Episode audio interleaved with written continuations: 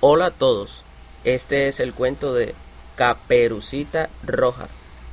Había una vez una niña muy bonita. Su madre le había hecho una capa roja y la muchachita la llevaba tan a menudo que todo el mundo la llamaba Caperucita Roja. Un día su madre le pidió que llevase unos pasteles a su abuela, que vivía al otro lado del bosque, recomendándole que no se entretuviese por el camino, pues cruzar el bosque era muy peligroso, ya que siempre andaba acechando por allí el lobo.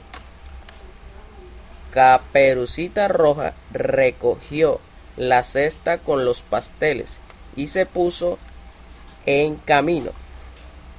La niña tenía que atravesar el bosque para llegar a casa de la abuelita, pero no le daba miedo porque allí siempre se encontraba con muchos amigos, los pájaros, las ardillas. De repente vio al lobo, que era enorme, delante de ella. ¿A dónde vas, niña? le preguntó el lobo con su voz ronca. A casa de mi abuelita, le dijo Caperucita. ¿No está lejos?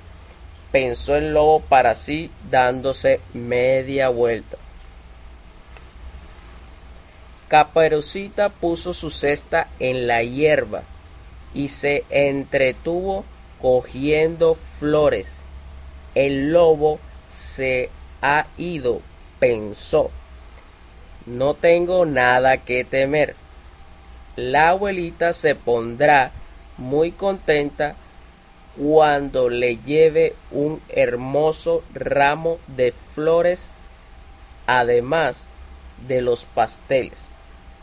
Mientras tanto, el lobo se fue a casa de la abuelita, llamó suavemente la puerta, y la anciana le abrió pensando que era Caperucita.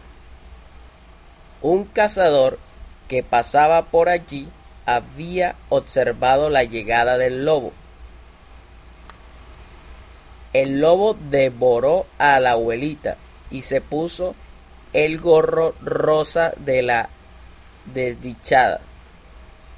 Se metió en la cama, cerró los ojos. No tuvo que esperar mucho, pues Caperucita Roja llegó enseguida, toda contenta. La niña se acercó a la cama y vio que su abuela estaba muy cambiada. Abuelita, abuelita, qué ojos más grandes tienes.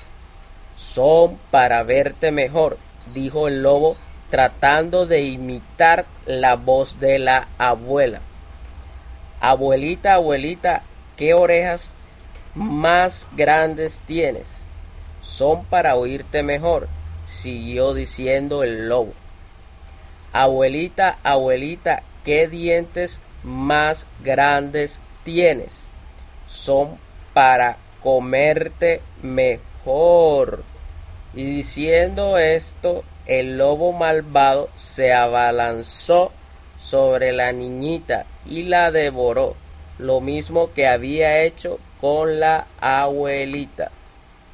Mientras tanto, el cazador se había quedado preocupado y creyendo adivinar las malas intenciones del lobo, decidió echar un vistazo a ver si todo iba bien en la casa de la abuelita. Pidió ayuda a un cerrador y los dos juntos llegaron al lugar. Vieron la puerta de la casa abierta y al lobo tumbado en la cama, dormido de tan harto que estaba. El cazador sacó su cuchillo y rajó el vientre de del lobo. la abuelita y Caperucita estaban allí vivas. Para castigar al lobo malo, el cazador le llenó el vientre de piedras y luego lo volvió a cerrar. Cuando el lobo despertó de su pesado sueño, sintió muchísima sed y se dirigió a un estanque próximo para beber. Como las piedras pesaban mucho, cayó en el estanque de cabeza y se ahogó. En cuanto Caperucita y su abuela no sufrieron más que un gran susto. Pero Caperucita Roja había aprendido la lección. Prometió a su abuelita no, hablar con ningún desconocido que se encontrara en el camino.